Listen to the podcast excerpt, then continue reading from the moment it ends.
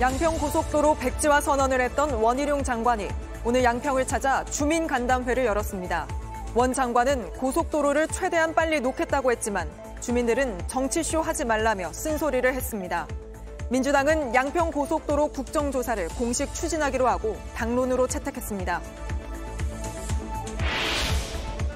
JTBC가 교사가 극단적 선택을 한 서희초등학교와 관할 교육지원청에 공식 신고된 올해 1학기 학부모 민원 내역을 입수해 분석해봤습니다. 한 학부모는 도로가 위험하니 통제를 해달라고 했고 다른 학부모는 왜 통제하냐며 욕하기까지 했습니다. 학생들 안전에 건데 가지고 신림동 살인 사건의 피의자 조선이 지난달 홍콩 묻지마 살인 사건과 함께 흉기로 사람 급소 찌르는 법 등을 검색한 걸로 조사됐습니다. 경찰은 사실상 계획 범죄로 보고 내일 검찰에 넘기기로 했습니다.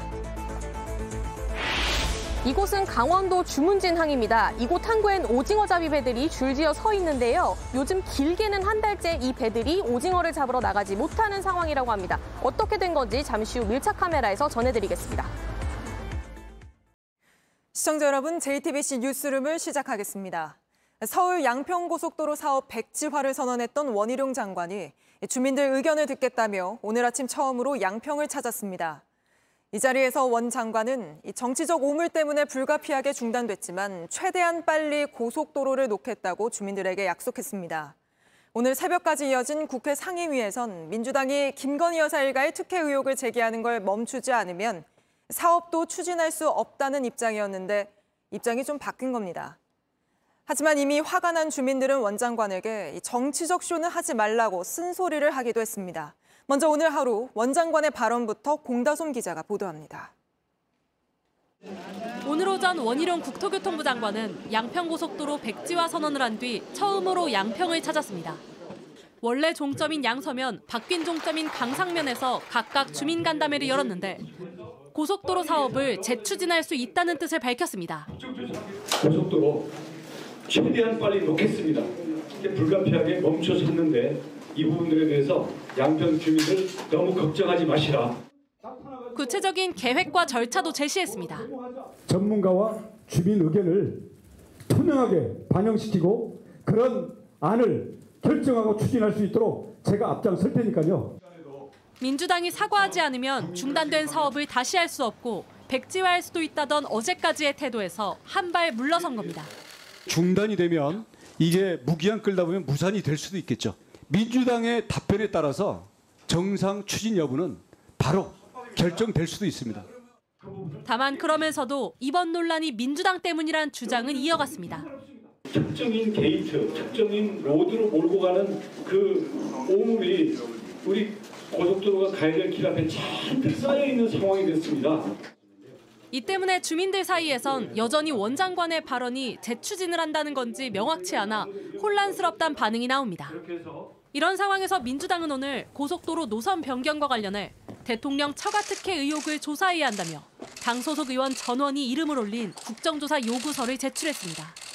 JTBC 공다소입니다. 원희룡 장관 측은 어제 저녁에야 주민들에게 오늘 간담회를 할 거라고 알렸습니다. 그래서 간담회가 열리는 사실 자체를 모르는 주민들이 많았고 참석한 주민 사이에서도 이건 간담회도 아니다, 정치적 쇼 아니냐는 불만이 나왔습니다. 오늘 주민들 반응은 이어서 김민 기자가 보도합니다. 원희룡 장관은 오전 10시 먼저 원안에서 고속도로 종점이었던 양서면을 찾았습니다. 급하게 장소를 구하다 보니 작은 교회에서 간담회를 열게 됐습니다. 참석한 주민은 30명 남짓으로 많지 않았습니다. 시작과 동시에 갑자기 공지한 간담회에 대한 쓴소리부터 나왔습니다. 정말 양평 국민들하고 같이 간담회를 하고 싶으시다면 큰 장소에서 정말 정식적으로 간담회 하셔야지 국민의힘이든지 민주당이든지 다 필요 없어요. 그 정치적인 쇼를 하지 마시라고요. 네, 네, 알겠습니다. 바뀐 고속도로 종점이 있는 강상면에서 연 간담회에선 분위기가 사뭇 달랐습니다. 찬성 주민들이 환호성과 박수를 보내자 원장관은 일일이 악수를 했습니다. 하지만 강상면 간담회에서도 고속도로를 놓고 벌어진 정쟁에 대한 비판이 이어졌습니다. 이걸 너무 정쟁으로, 너무 언론으로 몰고 갈 것이 아니라 국익 차원에서 양평의 발전, 국익 차원에서 모든 것을 해결한다면은 그렇게 어려운 문제는 아니라고 합니다. 간담회 현장에선 종점 위치를 놓고 서로 다른 지역 주민 간의 언쟁이 벌어지기도 했습니다. 꼭 그렇게 강화에 강상에 고속도로 종점을 꼭 만들어야만 되는 것이 맞는 것인지 왜 그렇게 해야만 되는 것인지 거기에 대한 그런 충실한 설명도 좀 해주시고 양평 공무원 사람도 아닙니까? 주민들 사이에선 콕 집어 원장관의 백지화 선언이 이번 혼란의 원인이라고 지적하는 목소리도 나왔습니다. 온 국민들이 다 이렇게 검토해서 검토해서 지금까지 해서 만드는 건데 갑자기 그 뭐 전면 중단하겠다부터 해서 이 지정 만든 것이 가장 큰 문제라고 생각을 해요. JTBC 김민입니다. 서희초등학교 관련 소식입니다. 아, 숨진 교사가 학부모의 악성 민원에 시달렸다는 의혹이 계속 불거졌죠. 저희 취재진이 서희초 학부모들이 올해 1학기에 제기한 민원 내역을 입수해 확인해 봤습니다. 아이들 위험할까 봐 후문 쪽 도로를 통제한 건데 욕을 하더니 며칠 뒤 과하게 통제했다고 민원을 제기한 학부모도 있었습니다. 정인아 기자가 단독 취재했습니다. 지난 4월 한 학부모는 후문 앞 도로가 혼잡하다고 민원을 넣었습니다. 교감과 보안관이 도로 주변을 통제했습니다. 그런데 8일 뒤엔 다른 학부모가 왜 도로를 통제하냐고 항의했습니다. 급하셨는지 새로 와서 이러시면 안 된다고 그러니까 저한테 아이 당신이 무슨 뭐 대통령이냐 경찰이냐 차에 앉아 욕도 했습니다. 그렇게 겁하는 학생들 안전에서 하는 건데 그걸 가지고 뭐라 그러니까 3일 뒤 이 학부모는 통제가 과했다며 교육청에 민원을 넣었습니다. 다른 민원도 있었습니다. 한 교사는 교과서를 가져오지 않은 학생의 학부모에게 교과서를 준비해달라는 메시지를 보냈습니다. 학부모는 교사가 교과서를 안 준 것 같다면서 곧바로 학교로 찾아왔습니다. 이 민원은 교감이 중재한 뒤에야 끝났습니다. 교사가 가르치고 평가하는 내용에 대한 민원도 있었습니다. 담임 교사의 생활과 교과지도, 수행평가에 대한 세 가지 문제점을 말했다고 나와 있습니다. 교감이 담임과 면담해 고치겠다고 했습니다. 그런데 나흘 뒤 여섯 가지 문제점이 있다며 민원이 더 들어왔습니다. 교감은 또다시 담임을 면담했습니다. 학부모는 이행 여부를 다시 확인했습니다. 이렇게 5개월 동안 교무실에 공식 접수된 민원만 11건입니다. 여기에 집계되지 않은 교사 개인이 받은 민원은 셀 수도 없습니다. 학부모 민원 내역 맨 마지막 줄엔 지난주 학교에서 숨진 교사에게 들어온 민원 내용도 적혀 있었습니다. JTBC 정인아입니다. 저희 취재진이 만난 다른 학교 교사들도 왜 답이 없느냐, 너 하나 없애버리는 건 일도 아니다 같은 학부모 협박에 시달렸다고 토로했습니다. 이런 학부모로부터 교사들 보호하기 위해 정부가 뒤늦게 대책 마련에 나섰습니다. 계속해서 임예은 기자입니다. 강원도 한 초등학교 6학년 교사인 A씨는 올해 초부터 한 학부모의 민원에 시달렸습니다. 해당 학부모의 자녀가 다른 학생들과 다툼이 잦았는데 되레 A씨를 탓하기 시작했습니다. 다른 아이가 먼저 때려서 때린 거다. 아이에게 먼저 물어봤냐. 왜 아무 말이 없냐며 밤 늦게까지 문자 폭탄을 쏟아냈다고 했습니다. 여기서 그치지 않았습니다. 제가 무조건 선생님한테 자존감이 낮다고 그런 말을 하지 않아요. 선생님 기본을 안 지키셨잖아요. 예의를 지켜달라 하자 마구 화를 냈다고 했습니다. 선생님 굉장히 부정적인 그런 생각을 갖고 계신가 본데 학부모지만 하고 싶은 말을 할 수 있는 거 아닌가요? 경북의 한 초등교사 B씨도 비슷한 이유로 휴직을 결정했습니다. 아동한테 신고할 수도 있다 이런 식으로 협박을 받았었어요. 미안을 죽여버린 거 이거 아니다. 그 선생님이 결국 병원 가게 되셨고요. 일부 학부모는 수업 시간에 불쑥불쑥 찾아왔다고 했습니다. 도란밖에 없다는 현실이 너무 화가 났어요. 이 때문에 교사 10명 중 7명 가까이는 가장 스트레스를 느끼는 대상으로 학부모를 꼽았습니다. 그동안 교권보호위원회가 열려도 학부모에게 사과를 권고하는 수준밖에 안 됐습니다.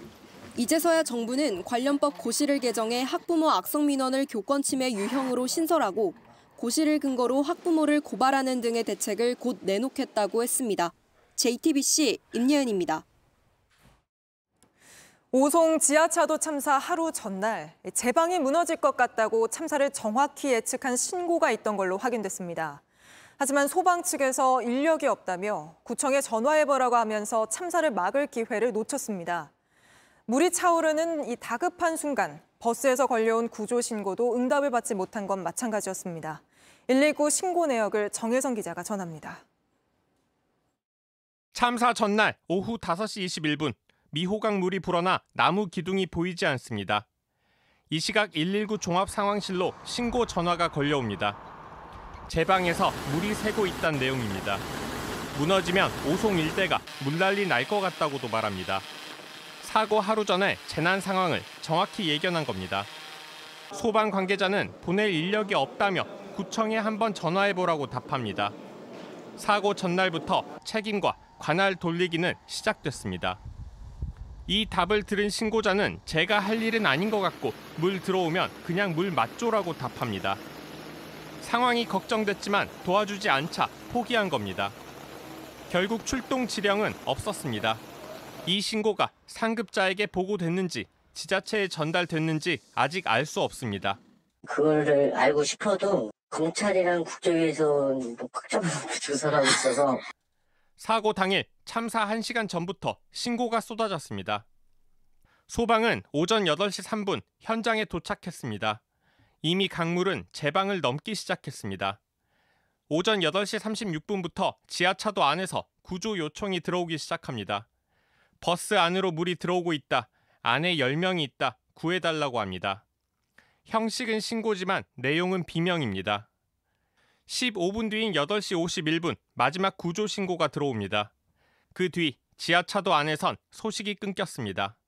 JTBC 정혜성입니다. 이태원 참사 유가족들이 오송 지하차도 참사 합동 분향소를 찾았습니다. 똑같이 가족을 잃은 유족의 손을 잡고는 그때나 지금이나 사고를 막지도 또 참사의 책임을 지지도 않는 정부를 비판하며 진상 규명까지 함께 하겠다고 했습니다. 정영재 기자입니다. 인력이 미리 배치함으로써 해결될 수 있었던 문제는 아니었던 것으로 제가 거기 갔다고 해서 상황이 바뀔 것은 없다고 생각합니다. 워낙 책임자들의 태도는 달라진 게 없습니다. 고개를 숙이는 이태원 참사 유가족들의 마음은 그래서 더 참담합니다. 손을 꼭 잡고 진심을 건넵니다. 여기 이러시면 안 됩니다. 꼭 참고 잘 버티셔야 됩니다. 네, 감사합니다. 네, 저희가 힘 닿는 데까지 함께 하겠습니다. 오송 지하차도 참사 유가족들은 답답한 마음을 털어놓습니다. 제가 참사도 마찬가지였어요. 어디서 멀리 어디가 누가 들어야 될지 진상규명을 요구하는 시민 대책위 발족식에 15일 청주시 석판리 산사태로 사망한 20대 남성의 유족도 참여했습니다. 안전 패스만 사전에 제대로 설치가 됐었다면 선제적으로 교통 통제가 됐었다면 저희 오빠가 이렇게 출근길에 억울하게 죽는 사고는 없었을 겁니다. 유족들은 원인을 밝혀달라, 다시 이런 일이 없도록 해달라는 요구를 이번에는 제대로 들어야 한다고 목소리를 높였습니다. JTBC 정영재입니다. 네, 다음 소식입니다. 유명 웹툰 작가 주호민 씨가 자신의 아들을 담당한 특수교사를 아동학대 혐의로 신고했습니다. 사건이 경찰과 검찰을 지나 법원까지 갔는데 양쪽 주장이 팽팽히 맞서고 있습니다. 정수아 기자가 보도합니다. 영화 신과 함께 원작 웹툰을 그린 작가 주호민 씨. 아들 A군을 담당했던 특수교사 B 씨를 아동학대 혐의로 신고한 사실이 뒤늦게 전해졌습니다. 그런데 이 과정에서 주 씨가 아들에게 녹음기를 교실에 들려보냈고 여기에 담긴 녹취를 근거로 신고한 게 알려지면서 비판이 일었습니다. 논란이 커지자 주 씨는 자신의 유튜브 채널에 입장문을 올렸습니다. 녹음에 단순 훈육이라 보기 힘든 상황이 담겨 있었다며 매우 적절치 않은 언행은 명백히 문제의 소지가 있다고 했습니다. 또 발달장애 아동 특성상 정확한 의사소통이 불가능했다며 녹음이 필요했다고 주장했습니다.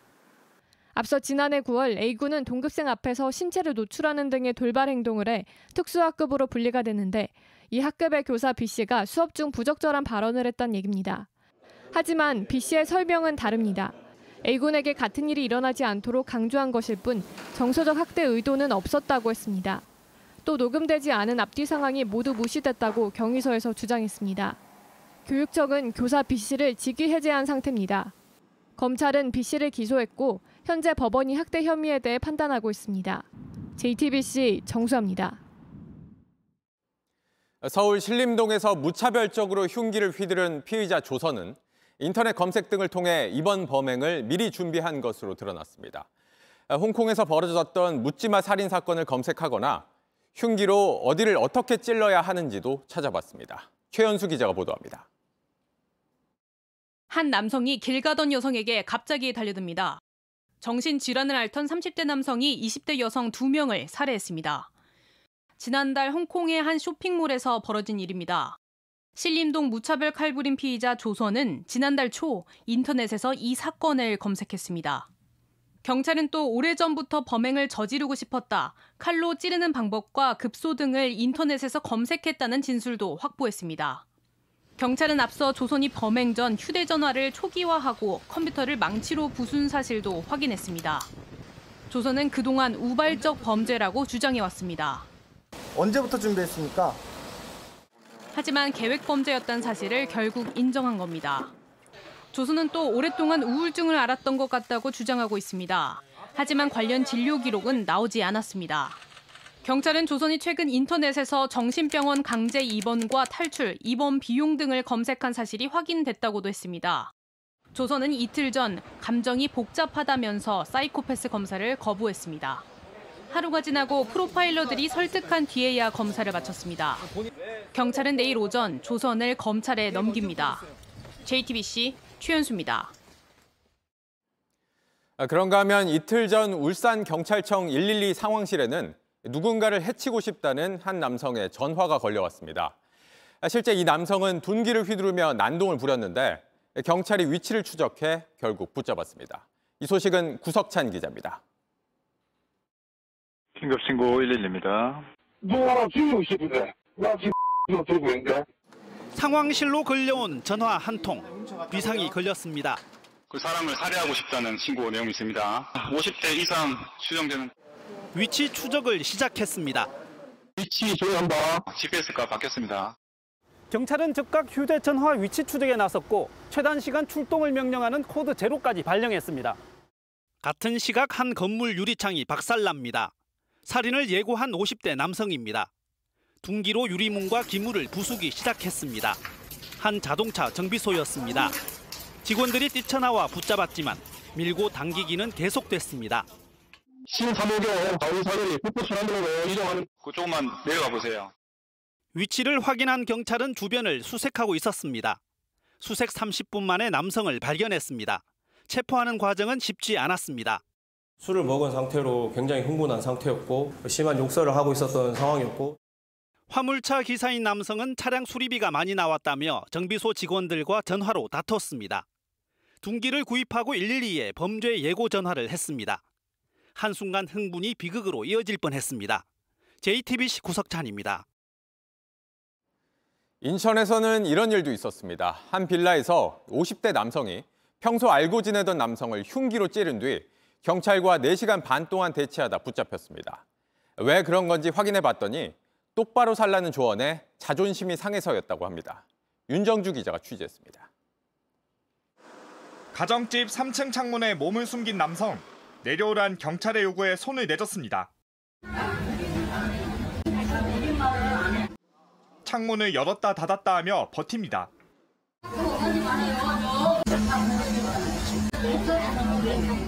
57살 김모 씨. 오늘 오전 5시 30분쯤 출근하는 지인을 기다렸다 흉기를 휘둘렀습니다. 너 죽고 나 죽자는 식으로 하면서 내 문을 열고 나가려고 손 떼치고 들어온 거야. 배를 찔린 피해자는 겨우 몸을 피해 신고했습니다. 김 씨는 피해자 집에 들어가 문을 걸어 잠궜습니다. 뛰어내리겠다며 경찰과 4시간 반을 대치하다 결국 제 발로 걸어나와 붙잡혔습니다. 이런 짓을 벌인 이후 8년을 알고 지낸 피해자가 자존심을 상하게 해서라고 했습니다. 살아보라고 직장도 잡아주고 몇 번을 그랬어. 근데 하도 하는 것이 행동이 그냥 술이나 먹고 다니고 직장도 두 달인가 한 달인가 다니더니 때려치더라고. 내가 소리를 좀 했었지. 피해자는 수술을 받았지만 생명엔 지장이 없습니다. JTBC 윤정주입니다. 태어난 지 57일 된 아기를 학대해 숨지게 한 혐의로 아이 아빠가 붙잡혔다는 소식 어제 전해드렸습니다. 경찰이 아이 아빠의 휴대전화를 조사했는데 아이를 그만 때리라는 내용의 메시지를 아이 엄마와 주고받은 것으로 확인됐습니다. 신진 기자가 전해드립니다. 머리와 다리뼈가 부러진 채 사망한 57일 된 아기. 뇌출혈도 있었습니다. 아이를 학대해 숨지게 한 혐의로 붙잡힌 20대 아버지는 억울하다고 했습니다. 아이를 혹시 떨어뜨리신 적 있으세요? 어머니도 아이를 잘 키웠다고 했습니다. 종이는 잘 때도 깨어 자면서 내기를 확인하거든요. 하지만 경찰이 확보한 둘의 대화는 달랐습니다. 사망 몇 주 전 아내는 남편에게 자꾸 때리지 말아라. 그러다 애 잡겠다는 메시지를 보냈습니다. 작년에도 안 좋은 일이 있었는데 또 비슷한 일이 있으면 안 되지 않겠느냐고도 했습니다. 부부는 지난해 7월에도 생후 한 달 된 아들을 잃었습니다. 당시 학대 정황이 발견되지 않아 급성 폐렴 탓에 사망한 것으로 마무리됐는데 그때 이를 언급한 겁니다. 경찰은 이런 점에 비춰 아버지가 주로 학대하고 어머니도 알고 있었던 걸로 보고 있습니다. 인근 주민들도 최근 이 집에서 수상한 소리가 들렸다고 했습니다. 애타는 소리가 들렸다가 들렸어요. 쌍난 얘기를 드리고 왜 이렇게 시끄럽고 퇴근하듯이 법원은 어제 혐의의 다툼의 여지가 있다며 구속영장을 기각했지만 경찰은 보완 수사를 거쳐 영장을 다시 신청할 계획입니다. JTBC 신진입니다. 검찰이 이재명 대표의 측근 김용 전 경기도 대변인을 소환해 조사 중입니다. 쌍방울 그룹이 이 대표의 방북 비용 300만 달러, 우리 돈 40억 원을 대신 내줬다는 의혹 등을 확인하기 위해서입니다. 김 전 대변인은 김성태 전 쌍방울 회장을 한 번 만났지만 대북 송금은 전혀 몰랐다고 주장했는데 김성태 전 회장은 아니라며 대질 조사까지 요구하고 있습니다. 박현주 기자가 취재했습니다. 검찰청으로 들어서는 김용 전 경기도 대변인은 김성태 쌍방울 전 회장을 잘 모른다고 했습니다. 여러 사람 있는 자리에서 단 한 차례 식사한 게 전부고 받도록 하겠습니다. 2019년 5월 맞나요? 어, 그럴 겁니다 아마. 쌍방울이 이재명 대표 방북 비용 40억 원을 대신 냈다는 건 전혀 모르는 사실이라고 했습니다. 김성태 회장이 그, 그 방북 비용이나 이런 거 대납 관련해서 뭐 여러 가지로 뭐 고맙다고 했다라고 말한 내용이 나오는데 전혀 아닙니다. 아예 아니라 그런 전혀 없습니다. 지난 2019년 쌍방울은 북한에 800만 달러를 보냈습니다. 우리 돈으로 약 100억 원입니다. 지난 11일 김 전 회장은 40억 원은 이 대표 방북 비용이고 60억 원은 경기도 사업 비용을 대신 내준 것이라고 증언했습니다.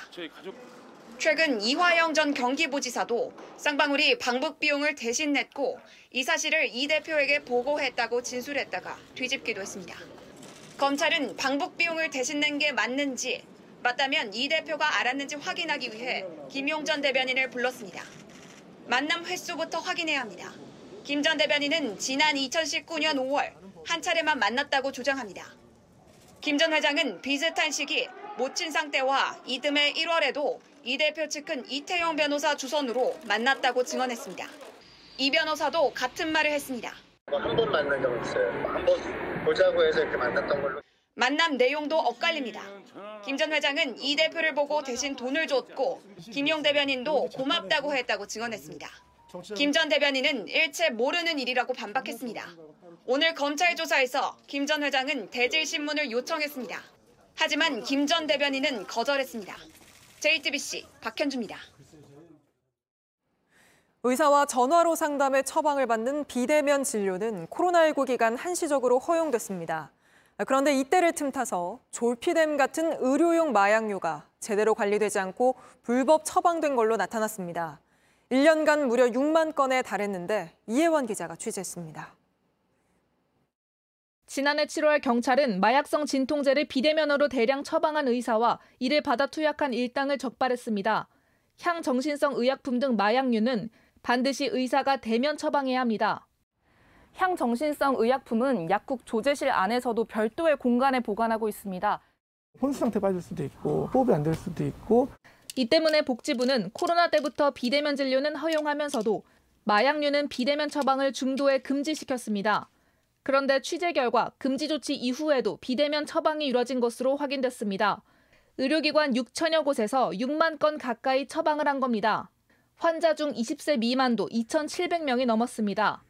신경 안정제와 최면 진정제 등이 상당수였습니다. 불순한 의도로 또는 명의를 도용해서 여러 군데를 하게 되면 음성적으로 또는 뭐 범죄에 악용될 수도 있는 그런데도 실제 벌금형을 받은 곳은 단 한 곳뿐이고 자격 정지 처분이 내려진 건 한 곳도 없었습니다.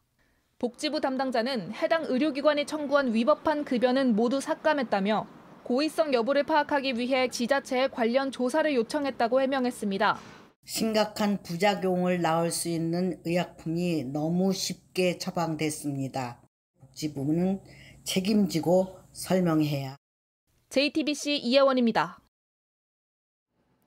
오늘 정부가 올해 세법 개정안을 발표했습니다.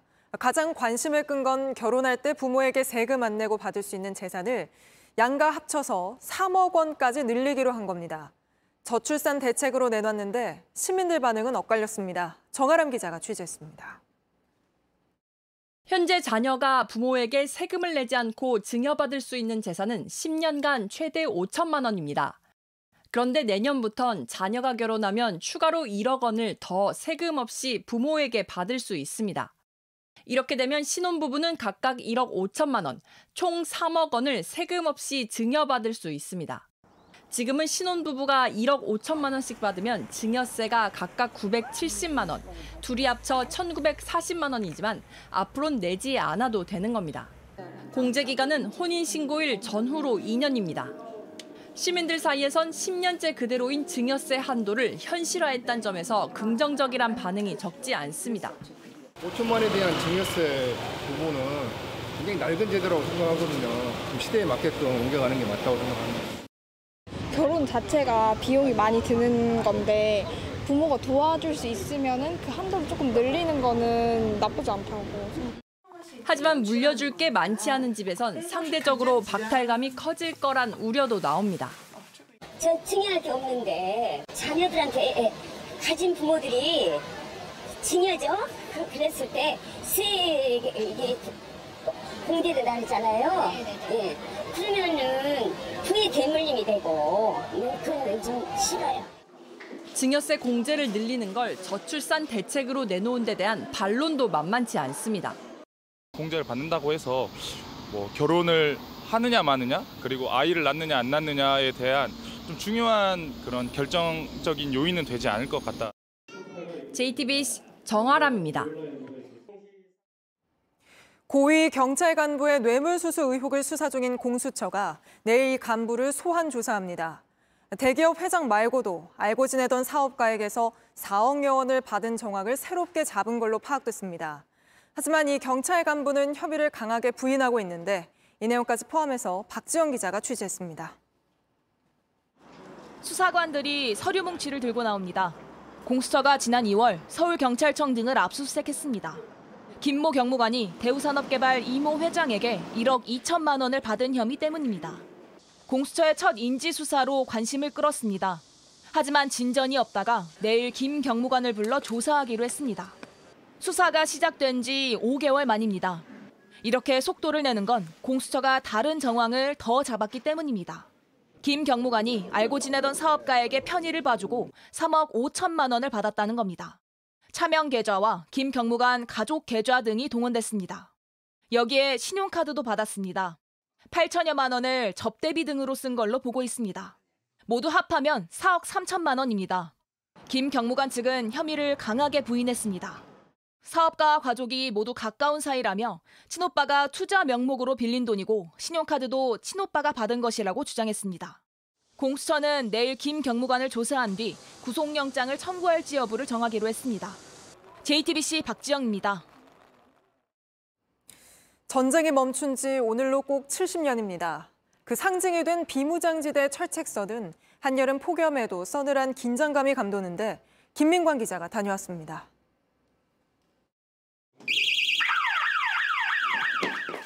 비무장지대 GOP 철책에 이상한 움직임이 감지됐다는 경보가 울립니다. 5분도 안 돼 선발대가 즉시 완전 무장을 하고 작전 차량에 오릅니다. 뒤이어 후발 투입조가 총기 점검을 빠르게 마치고 약실확인, 약실확인, 약실확인, 동우, 의뢰 전진, 전진, 동원 단발, 동원 단발, 안정적 제거, 안정적 제거, 격발, 격발, 격발 성공. 실탄과 방탄복으로 무장한 채 철책선 경계구역으로 신속하게 이동합니다. GOP 철책은 보시는 것처럼 60도가 넘는 가파른 경사로를 따라 설치되어 있습니다.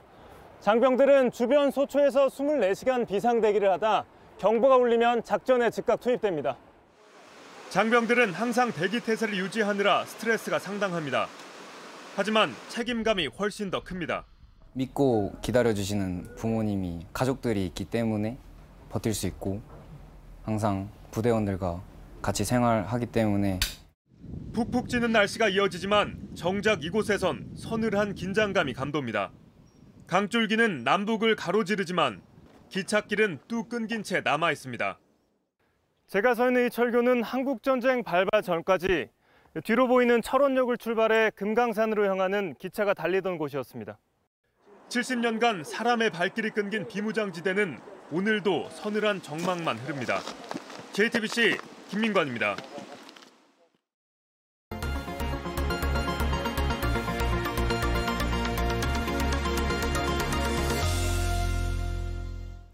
오징어 하면 주문진이었는데 그 주문진에서도 오징어 찾기가 쉽지 않다고 합니다. 가뜩이나 중국에 싹쓸이에 가는데 수온까지 높아지며 씨가 마른 겁니다. 이렇다 보니 소비자들은 오징어를 금징어라고 부르고 있고 어민들은 잡을수록 손해여서 울상입니다. 밀착 카메라 이희령 기자가 가봤습니다. 항구 앞 가게입니다. 이름도 오징어 동네입니다. 그런데 수조가 텅 비었습니다. 오징어 없다. 오징어 대신 보리새우와 가자미를 다듬습니다. 그럼 간판 바꿔야지 돼 이제. 아예 오징어가 안 나니까 사람이 없어. 대부분의 배들이 조업을 포기한 채로 정박해 있습니다. 바다로 나간다 하더라도 오징어를 거의 잡지 못하기 때문인데요. 이 배도 보름 넘게 작업을 나가지 못했습니다. 지금쯤 바다에 나가 있어야 할 배들이 길게는 한 달째 쉬고 있습니다.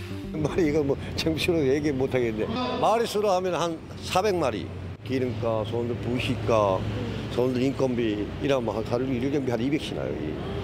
길이가 타산 안 먹고 갓 잡은 수산물이 보이는 경매장입니다. 지금 한창 경매가 진행이 되고 있는데요. 여길 보면 가장이나 우럭 같은 식물의 거래가 되고 있는데 오징어는 보이지 않습니다. 오늘 오징어는 안 들어와요. 네네네. 요새 오징어가 아예 없어요. 오징어로 유명한 주문진항 시장에서도 오징어 찾기는 힘듭니다. 너무 비싸서 지금 단가가 안 맞아서 지금 판매를 못하고 있어요. 이곳 오징어 난전은 어민들이 잡아온 싱싱한 오징어를 맛볼 수 있어서 인기가 많은 곳입니다. 지금이 여름 휴가철이라서 한창 손님이 많을 대목인데요. 그런데 지금 제가 지나가는 점포들 이곳도 그렇고 이 점포까지 문을 닫았습니다. 점포 24개 중에서 절반 가까이가 영업을 안 합니다. 물량이 적으니 당연히 가격이 높아졌습니다. 이거 얼마씩? 한 마리 15,000원이에요. 문을 열수록 손해입니다. 6일 동안 장사해가지고 어, 한 80만 원이 미쳤어요. 내가 30년 경력인데 이런 해는 처음이에요 지금. 이렇게 안 나보기는 처음이라고. 어, 못 살겠어 진짜. 몇몇 횟집에선 아예 다른 지역에서 오징어를 가져오고 있습니다.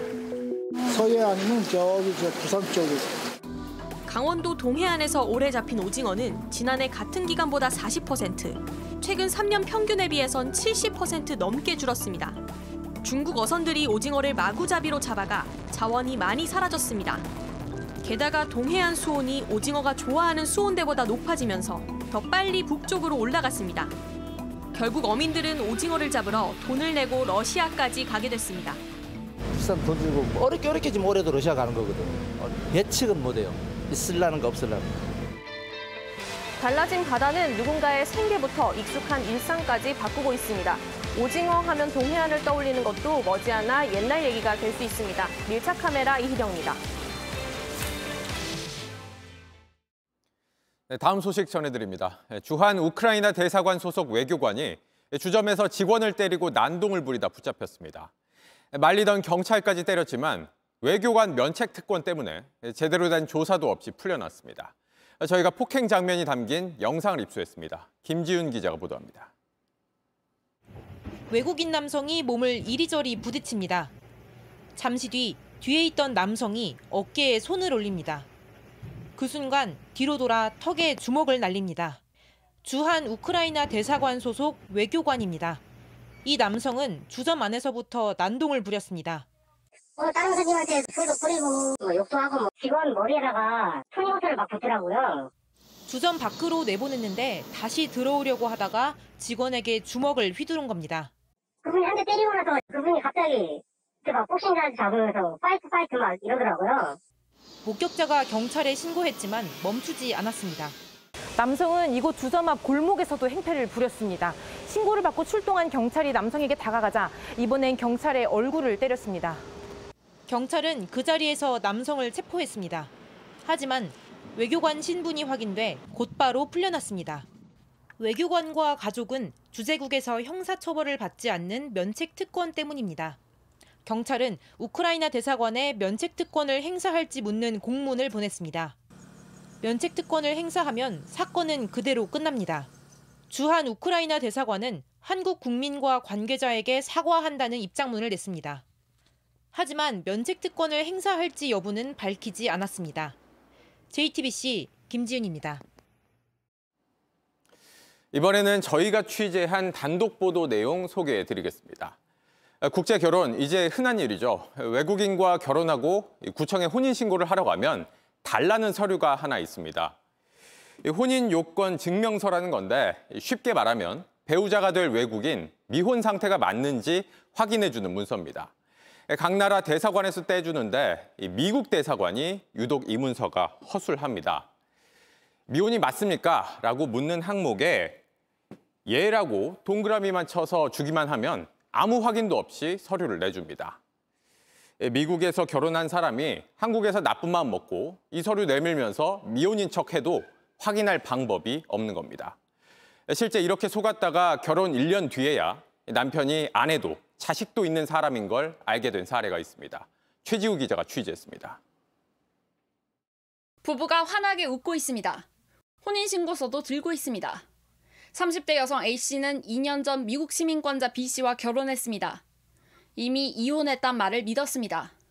주한미국 대사관이 발급해준 미혼이란 진술서도 있었습니다. 하지만 1년이 지나서야 사실이 아닌 걸 알게 됐습니다. 무슨 소리 하냐? 왜냐면 이혼 절차를 밟은 적이 없다고. B씨가 여전히 미국에서 가족관계를 유지하고 있었던 겁니다. 아, 제가 뭐가 아쉬워가지고 애딸리 결혼한 결혼을 허술한 절차가 문제였습니다. 구청은 미국 시민권자와 결혼하려면 주한미국 대사관에서 발급하는 혼인 요건 진술서를 내라고 했습니다. B 씨는 주한미 대사관에 50달러를 내고 이 서류를 가져왔습니다. 서류를 확인해봤습니다. 미혼이냐는 질문에 그렇다고 했습니다. 미국엔 연방 차원의 혼인 증명 제도가 없습니다. 그래서 말만 믿고 다른 확인 절차 없이 서류를 내준 겁니다. 예, 이것도 다 거짓말이죠. 혼자 선서하고 혼자 쓰고 대사관 측은 아예 서류에 문서 내용에 대한 사실 여부는 입증할 수 없다고 적어놨습니다. 미국에서 혼인했는지를 뭐 조사를 하고 확인을 한 다음에 어떤 그거에 대한 확인증을 주는 게 아니라 계속해서 동일한 어떤 피해가 발생할 수 있죠. 법원행정처는 규정상 미국 시민권자가 거짓으로 진술한 서류를 제출해도 사무처리자는 수리할 수밖에 없다고 밝혔습니다. JTBC 최지우입니다. 네, 미국 뉴욕 도심 한복판에서 45층 높이의 대형 크레인이 화재로 무너지면서 건물과 부딪히는 사고가 발생했습니다. 여섯 명이 다쳤고 출근, 출근길에 큰 혼란이 빚어졌습니다. 김필규 특파원이 전합니다. 화염에 휩싸인 크레인이 쓰러지면서 맞은편 건물을 덮칩니다. 16톤 콘크리트의 무게를 이기지 못한 상단 철골은 그대로 도로에 떨어집니다. 놀란 시민들은 혼비백산 도망칩니다. 뉴욕 맨해튼 한복판 공사장 45층 높이의 크레인 엔진에서 불이 난 건 오전 7시 반쯤입니다. Uh.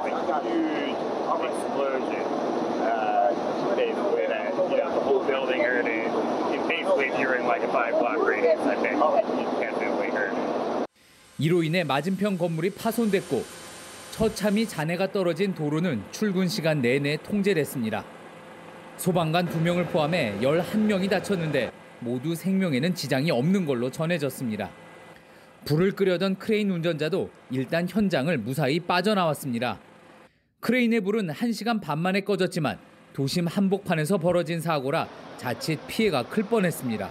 We are extremely fortunate Number one, that we were not during the busy busy time of the day. As you know, the Port Authority is here. Many of the buses move through here. Uh, we were extremely fortunate. 뉴욕타임스는 이른 아침 들려온 굉음에 또 다른 테러 공격인 줄 알았던 시민들도 많았다고 보도했습니다. 뉴욕시는 54층짜리 주상복합 건물이 세워질 예정이었던 이곳 사고 현장에 대해 철저한 안전조사에 들어갔다고 밝혔습니다. 워싱턴에서 JTBC 김필기입니다. 네, 2년 전 한 남성이 담배 독성 성분인 니코틴 중독으로 숨지는 사건이 있었습니다. 이 남성의 아내가 물과 미숫가루에 니코틴 원액을 탄 혐의로 재판에 넘겨져 징역 30년을 선고받았는데 오늘 대법원이 증거가 충분하지 않다며 다시 재판하라고 판결했습니다. 어떤 이유인지 박병현 기자가 전해드립니다. 2021년 5월 40대 남성 A씨가 응급실에 실려갔습니다. 아내가 준 미숫가루와 흰죽을 먹고 갑자기 배가 아팠기 때문입니다. 다행히 회복했습니다. 그런데 집에 돌아와 아내가 준 찬물을 마시고 다음 날 숨졌습니다. 사인은 급성 니코틴 중독이었습니다. 수사기관은 아내가 니코틴을 넣어 남편을 살해한 걸로 보고 재판에 넘겼습니다. 아내는 니코틴을 넣지 않았다고 주장했습니다. 하지만 1심과 2심 재판부는 혐의를 인정해 징역 30년을 선고했습니다. 병원에서 집으로 돌아와 먹은 건 물뿐이니 물에 섞인 니코틴 때문에 숨졌다고 보는 게 합리적이란 설명이었습니다. 하지만 대법원의 판단은 달랐습니다. 아내가 물과 음식에 니코틴을 섞었다는 구체적인 증거가 없다는 겁니다. 니코틴으로 숨질 정도면 고농도의 니코틴 원액이 필요한데 아내가 이를 사거나 준비한 정황도 없었다는 게 대법원 판단입니다. 가게 빚과 내연 문제도 있었지만 강력한 범행 동기가 아니라고도 했습니다. 대법원은 원심을 파기하고 사건을 수원 고법으로 돌려보냈습니다. JTBC 박병현입니다. 계곡에서 물놀이 하던 20대 3명이 물어난 불에 휩쓸려 숨졌습니다. 장마는 끝났지만 갑자기 많은 비가 쏟아지는 일이 잦을 걸로 보여서 물놀이를 할 때 주의가 필요합니다. 윤두열 기자입니다. 많은 비에 불어난 계곡물은 바닥을 가늠할 수 없습니다. 길게 뻗은 구비마다 급하게 물이 쏟아져 내립니다. 이곳 계곡에서 20대 남성 3명이 빠졌다는 신고가 들어왔습니다. 오전 9시 30분쯤이었습니다. 한, 한 사람이 살리돌라고 쫓지 우리 저기 있으니까 왔더라고. 이제 내려가니까 하면 10여 분 만에 도착한 구조대원들 안전줄로 버티며 남성들을 끄집어냅니다. 구조한 남성들을 바위로 옮겨 심폐소생술을 합니다. 한 명을 곧바로 구조했고 뒤이어 나머지 두 명도 물에서 꺼냈지만 모두 의식이 없었습니다. 결국 세 명 모두 숨졌습니다. 낙창에서 쑥 들어갔다가 회도를 치고 다시 치고 올라오는 거 물이 그 물산에서 수영 못하면 못 나와요. 결국 물이 부르니까 위험해서 그런 거예요. 20대 친구들이 미끄럼 타며 놀던 바위 아래 수심이 깊은 지점이 있었습니다. 어젯밤 이 지역엔 25.5mm의 비가 왔습니다. 물은 불어났고 급류는 더 강해졌지만 청년들은 몰랐습니다. 기상청은 앞으로도 좁은 지역에 짧은 순간 집중되는 국지성 호우가 계속될 수 있다고 경고했습니다. 장마는 끝났지만 피해는 아직 끝나지 않았습니다. JTBC 윤두열입니다. 오늘 모바일 데이슈는 이탈리아에서 벌어진 사고 소식입니다. 하늘 위를 날던 비행기 앞부분이 뚫리는 일이 벌어졌습니다. 폭풍에 우박까지 쏟아지는데 무리한 비행이었다는 말도 나왔습니다. 영상 보시죠.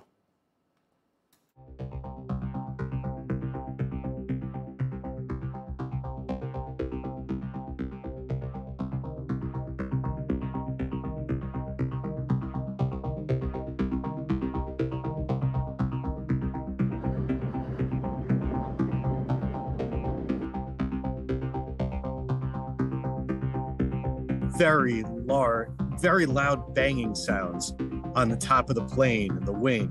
There was hand holding, there were screams.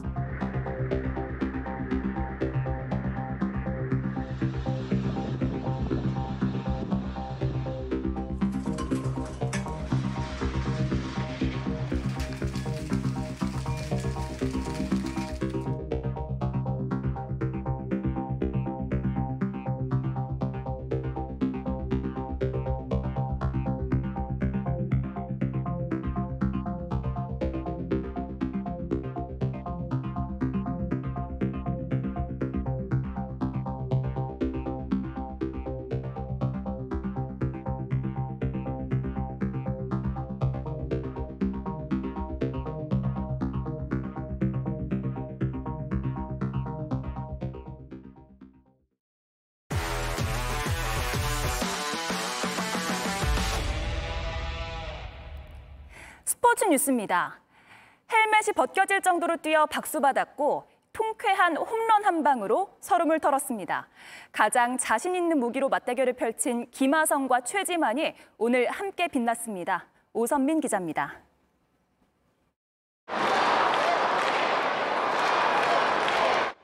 팬들의 응원 속에 첫 타석부터 안타를 친 김하성이 일루수 최지만을 등지고 특유의 세리머니를 펼칩니다. 3회 말엔 눈과 발로 득점을 만들었습니다. 볼넷으로 출루한 뒤 상대 빈틈을 놓치지 않고 단숨에 홈까지 파고들었습니다. 헬멧이 벗겨질 정도로 뛰어 팀의 첫 득점을 안긴 겁니다.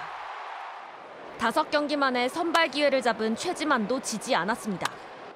첫 타석부터 오른쪽 담장을 넘기는 솔로 홈런을 터뜨렸습니다. 시즌 여섯 번째 홈런입니다.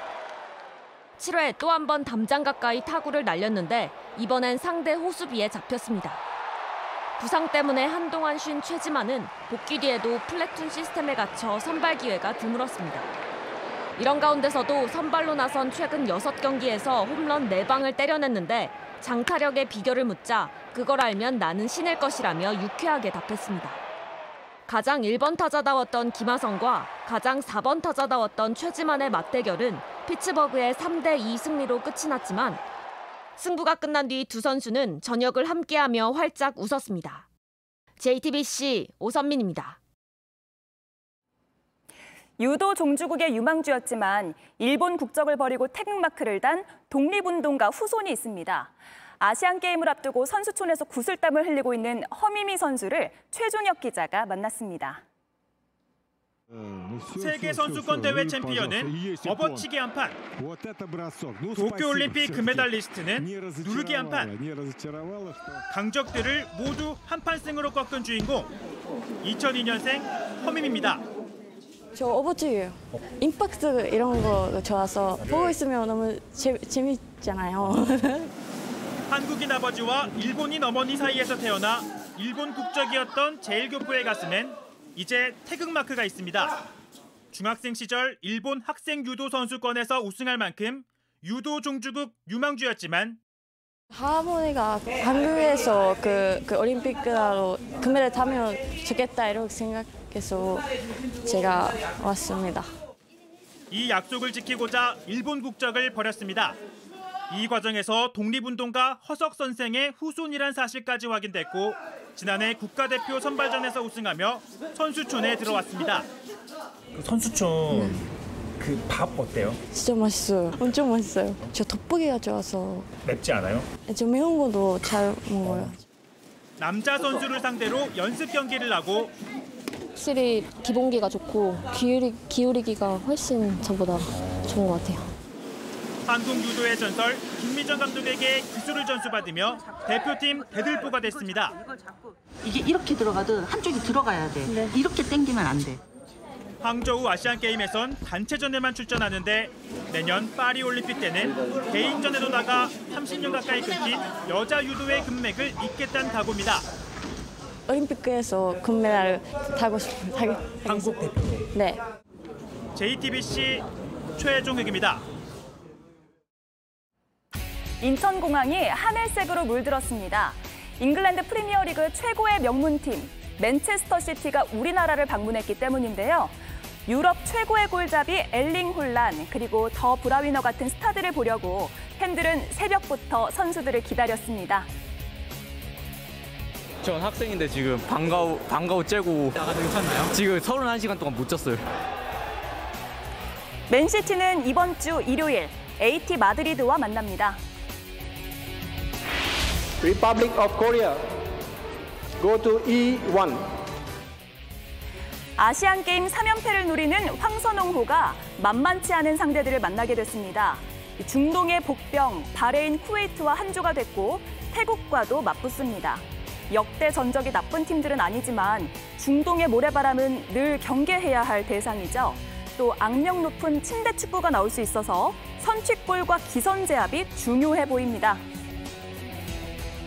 결승 토너먼트에 조 1위로 올라가야 조금 유리함을 가질 수 있기 때문에 예, 1위를 목표로 예선대를 치를 생각입니다. 레알 마드리드가 맨체스터 유나이티드를 만난 날 이런 골이 터집니다. 오버헤드킥은 언제나 정답이죠.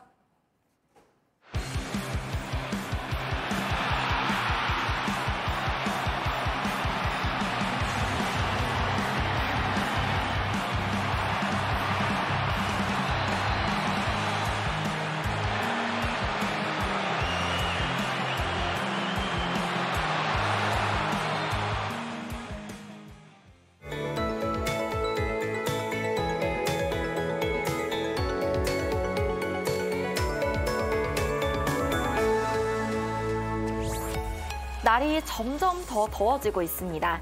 장마가 끝나니 폭염이 말썽인데요. 전국적으로 폭염특보가 확대되고 중부 내륙과 영남 등 많은 지역은 폭염 경보로 강화됐습니다. 내일은 전국적으로 자외선 지수도 매우 강해서 몸으로 느끼는 더위는 더 심하겠습니다. 폭염 속에 오늘 밤 전국적으로 소나기가 지나가고 내일 오후부터 저녁 사이 또 한 번의 소나기가 쏟아지겠습니다. 내일은 강원 동해안을 제외한 중부와 남부 내륙에 5에서 40mm, 많은 곳에는 60mm 이상의 소나기가 쏟아지겠습니다. 내일 새벽 전국적으로 가시거리 200m 미만의 짙은 안개가 끼겠고요. 소나기가 내리는 지역은 돌풍과 함께 강하게 쏟아질 수 있겠습니다. 내일 서울과 대구의 출근길이 25도, 강릉, 부산 26도 예상되고요. 낮 기온은 서울, 전주 34도, 대구 35도로 내일도 낮 더위는 계속되겠습니다. 당분간 최고 체감 온도가 35도까지 달하는 푹푹 찌는 더위가 이어지겠고요. 모레까지 소나기 소식도 잡겠습니다. 날씨였습니다. 뉴스룸 저희가 준비한 소식은 여기까지입니다. 네, 시청해주신 여러분 고맙습니다.